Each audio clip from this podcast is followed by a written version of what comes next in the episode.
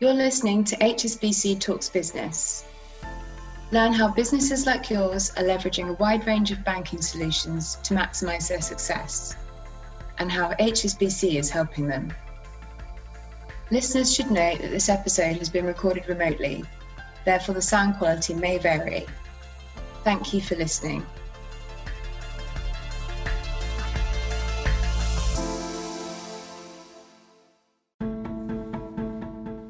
Hello and welcome to our Tomorrow Ready Series 2021. My name's Juliet Foster and I'm a broadcaster and journalist and also your host for today's event, a sustainable approach. It is a big subject, which is why we have an excellent lineup of speakers on hand to share valuable insights and discussions to bring our programme to life and also to give your business a helping hand. So let's meet the panel because joining us we have Philip Mitchell now, Philip is a consultant from Carbon Intelligence. Philip, it's good to see you.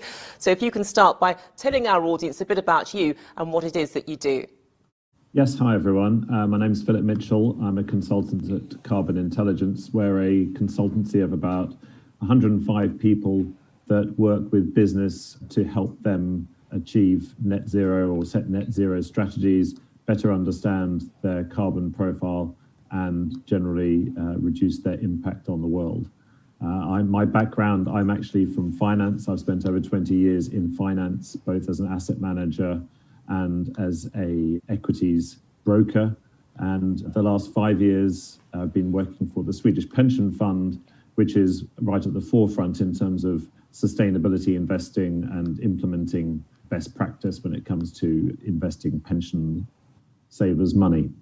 Uh, I've been at Carbon Intelligence for just over a year. Prior to that, I was also for a year at Bankers Without Boundaries, where we helped the EU implementing its Green Deal. That's fantastic. Thank you so much. You're very busy. Thank you so much for being here. Next up, we've got Michaela Wright. She's also very busy as well because she is head of corporate sustainability at HSBC UK. Michaela, you know what to do, so I'm going to sit back, tell the audience about your role and what you bring to the table.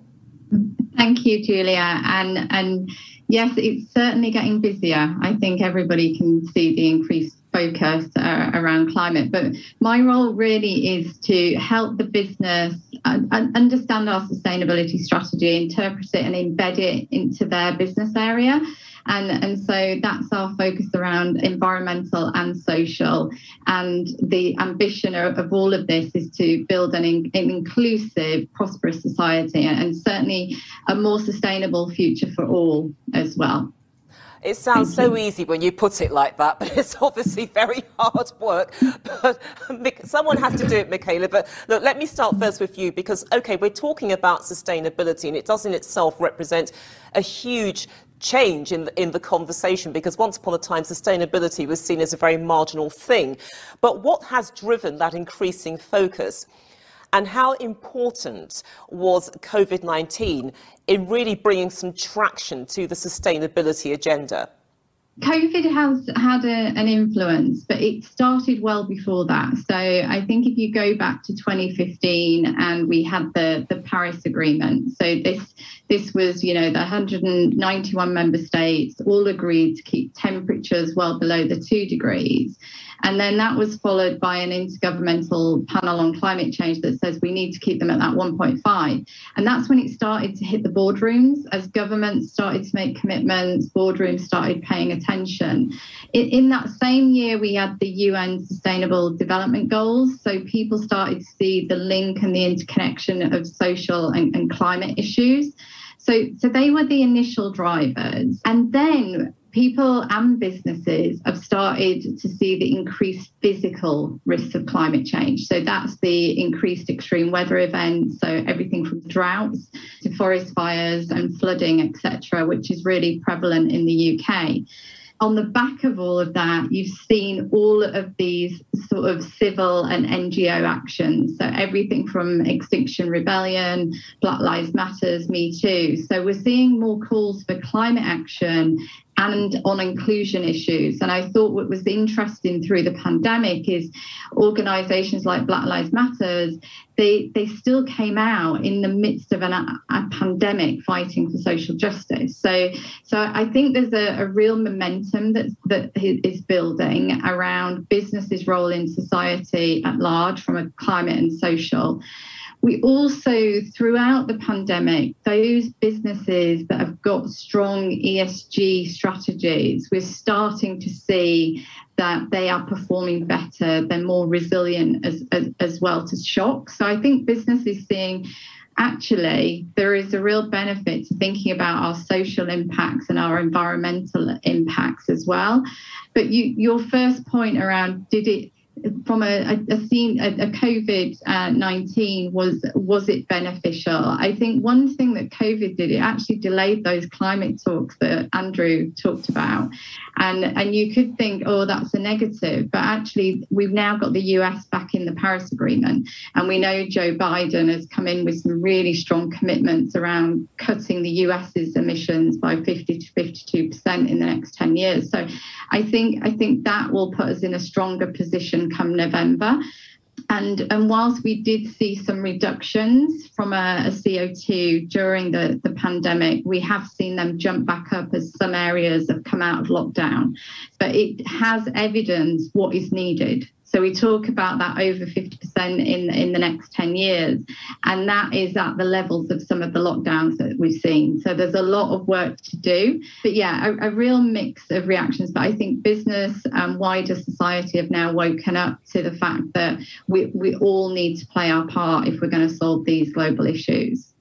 Mm. And that's the interesting point, isn't it, Philip, that once upon a time society, business, um, environmental groups, they all seem to be coming at this from different objectives, different agendas. Now they're all working together. So what Michaela has given us is that crucible. But when we apply it to net zero, what exactly does that concept mean in reality? And why is it so crucial for businesses to get on board? Yes, absolutely. Um, I mean, to describe net zero in a couple of bullet points is not easy, but effectively it's uh, getting to a point where your annual net GHG emissions are zero uh, from a business. And this includes emissions from your scope one, two, and three, uh, which I don't want to go into too many details, but it basically means everything that you use directly in your business but also everything that's entailed in, in producing that product or that service, both upstream and downstream. So it's not just the office that you use, but it's also, for example, what your suppliers use to get that product to your shop. It's what business travel you might use to go and see your clients. It, it's pretty much everything that can be associated with your product, scope one, two, and three, getting that to zero. It's called net zero rather than gross zero because some companies will need to buy offsets to achieve complete zero. We, as a consultancy, and there are certain target setting methodologies that try and limit the amount of offsets that you buy. The, the emphasis should definitely be on gross reduction rather than trying to pay someone else to take your carbon for you. Uh, and but that's unfortunately unavoidable in some cases, and hence why it's called net zero. As to the second part of that question, why is it so important for business? I'd say there's probably three reasons. First of all, it's because business emits the most carbon. You know, it's if if we're going to have a serious impact on this, it's business that needs to take responsibility for it to stop global warming. I think the second reason is because business actually can enact change fairly swiftly. Uh, having myself been involved with some uh, government led initiatives abroad where you're relying on goodwill and fairly bureaucratic processes, it can take a very, very long time to even make modest changes. Businesses tend to be more reactive and better at implementing change rapidly. But I think the third reason is becoming more important from a competitive point of view. And I think businesses are aware of that, that they need to get on board. Customers are more and more aware of global warming and the need for action. And businesses that don't start getting uh, on board are going to be left behind. Mm, and certainly consumers are very mobilised because they're using social media. If they feel perhaps that a, a, a, company isn't as environmentally aware or as sustainable as it should be, they're certainly not afraid to, to let the rest of the world know that. But you know something, Philip? We can talk about setting realistic net zero targets. If I run a business where I'm actually sending people out on planes every few weeks, yes, I can cut that down and take it to Zoom. That's the best way, the most cost efficient and environmentally friendly way of holding those meetings. But realistically, how can businesses set good targets if they're to meet the net zero deadline, especially when they're at the beginning, a very early stage of that sustainability journey? Yeah, no, it can be quite intimidating, especially for smaller businesses when there's uh, you know a big question mark around cost and, and resource that would be involved. But the, the actual process itself is fairly formulaic um, in terms of what you need to do. And then the four stages of that would first of all you need to set your boundary and, and what we call a baseline. So you need to figure out exactly what emissions are going to be included and, and what you are currently emitting. That that stage one is to understand where you are and what you're going to incorporate. The second stage is then to look at those reductions. You mentioned business travel. That, that's often a big one that companies look at. And of course, last year they got a bit of a help with that one um, due to COVID. But there's, you know, you need to start thinking about where you're going to make those reductions, what your alternatives are.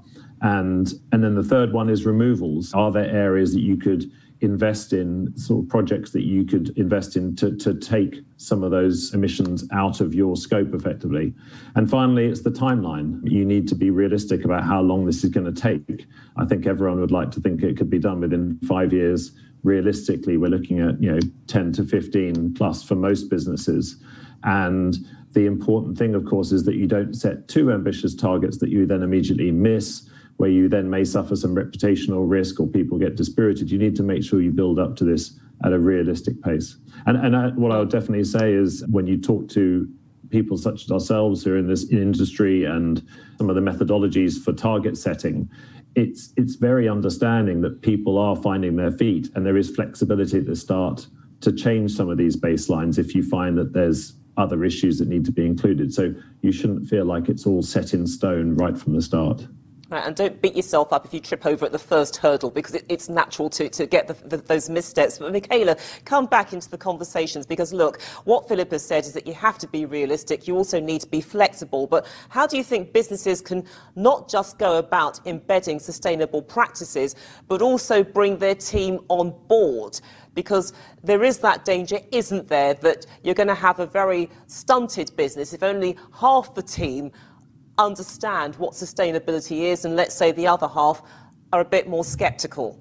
Yeah, and I, I think we've experienced this as well, Juliet. So I, I think when businesses are starting to embed sustainability, it, it starts at, at, the top and it, it's embedded in the strategy, and your your senior leaders, your CEOs are talking about the importance of sustainability and how it aligns with your strategy.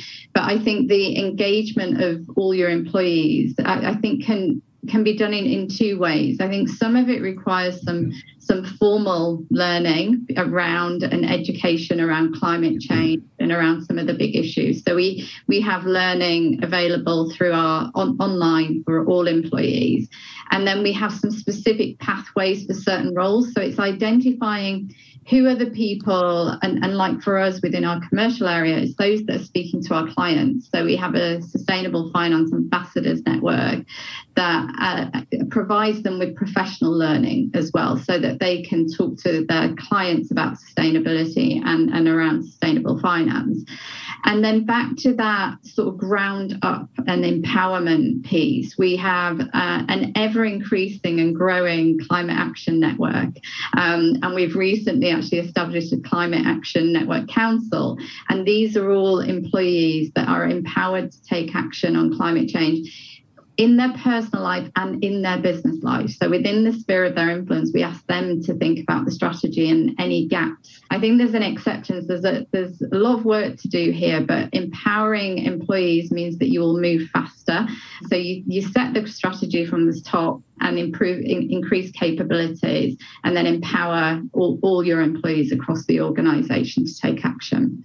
Yeah. And that's a really interesting point, isn't it, Philip, about the idea of, of empowering. So everybody is on this journey. They can really feel a part of it and that they are making a difference. So broadening that out, what are the options that businesses have to credibly achieve those net zero targets? Michaela's explained one, getting your staff on board.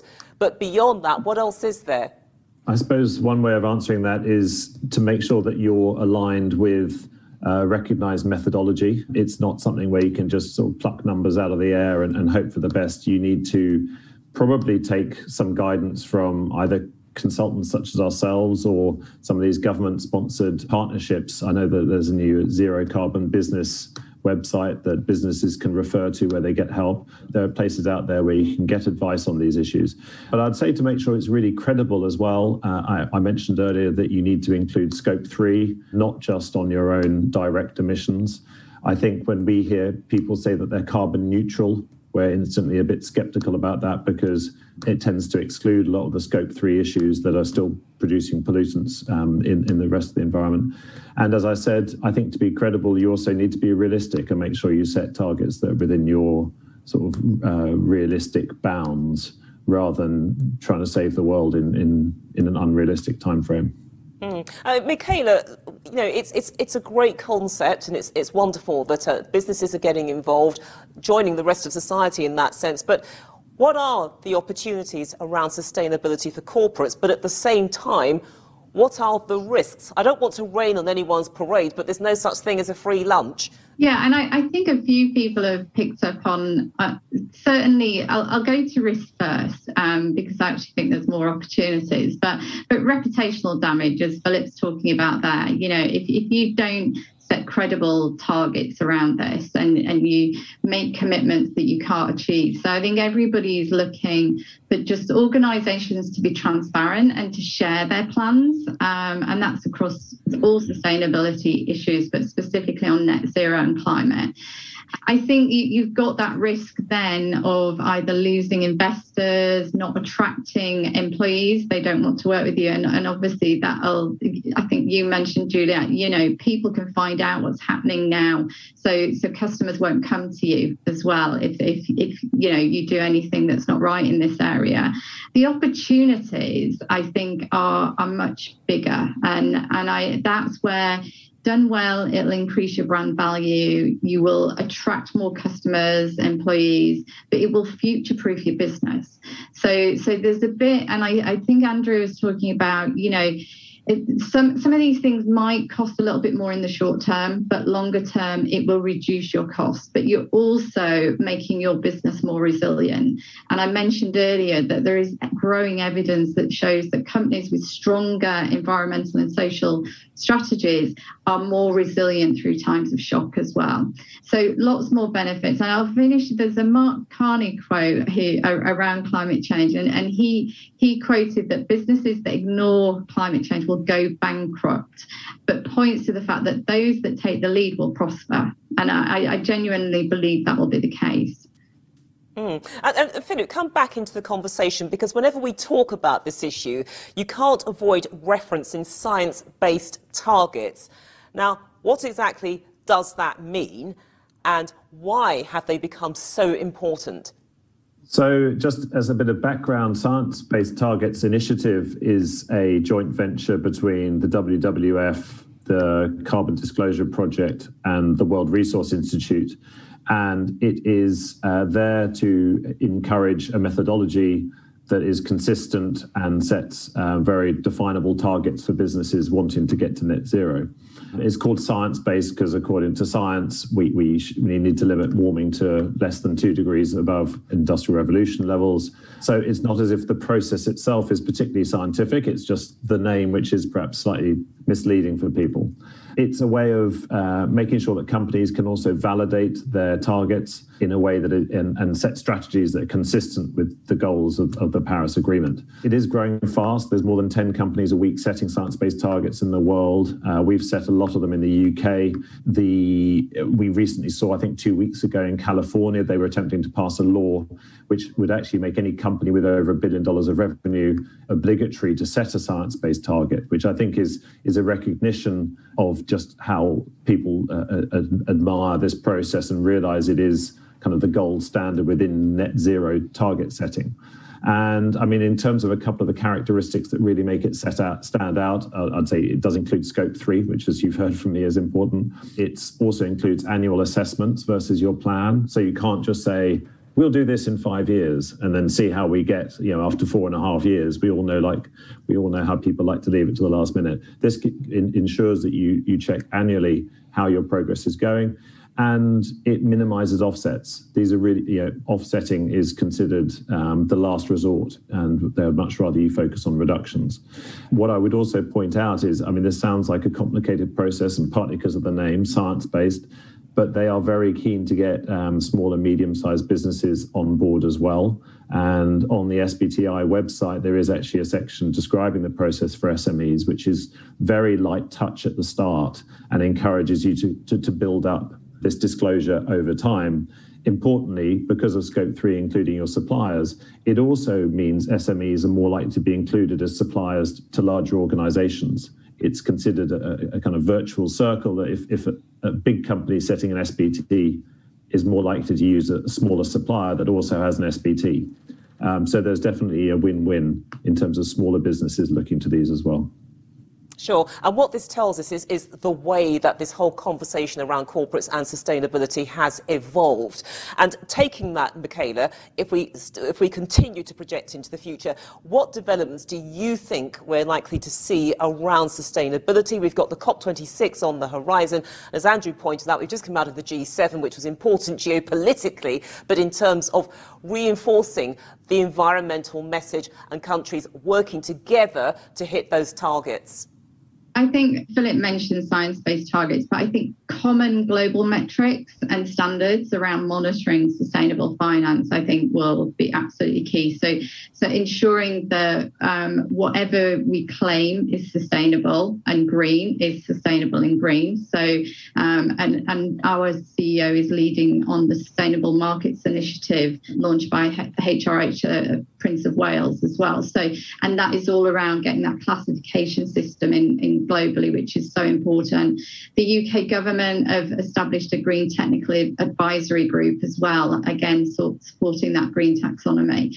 But I think we can really expect with the UK hosting COP26 and, and given their leadership, so we heard the 78% by 2035 emissions reduction, that's actually 68% by 2030, that the UK government will be calling on all businesses, as Andrew talked about, to either, if you're a large corporate, to sign up to the UN Race to Zero.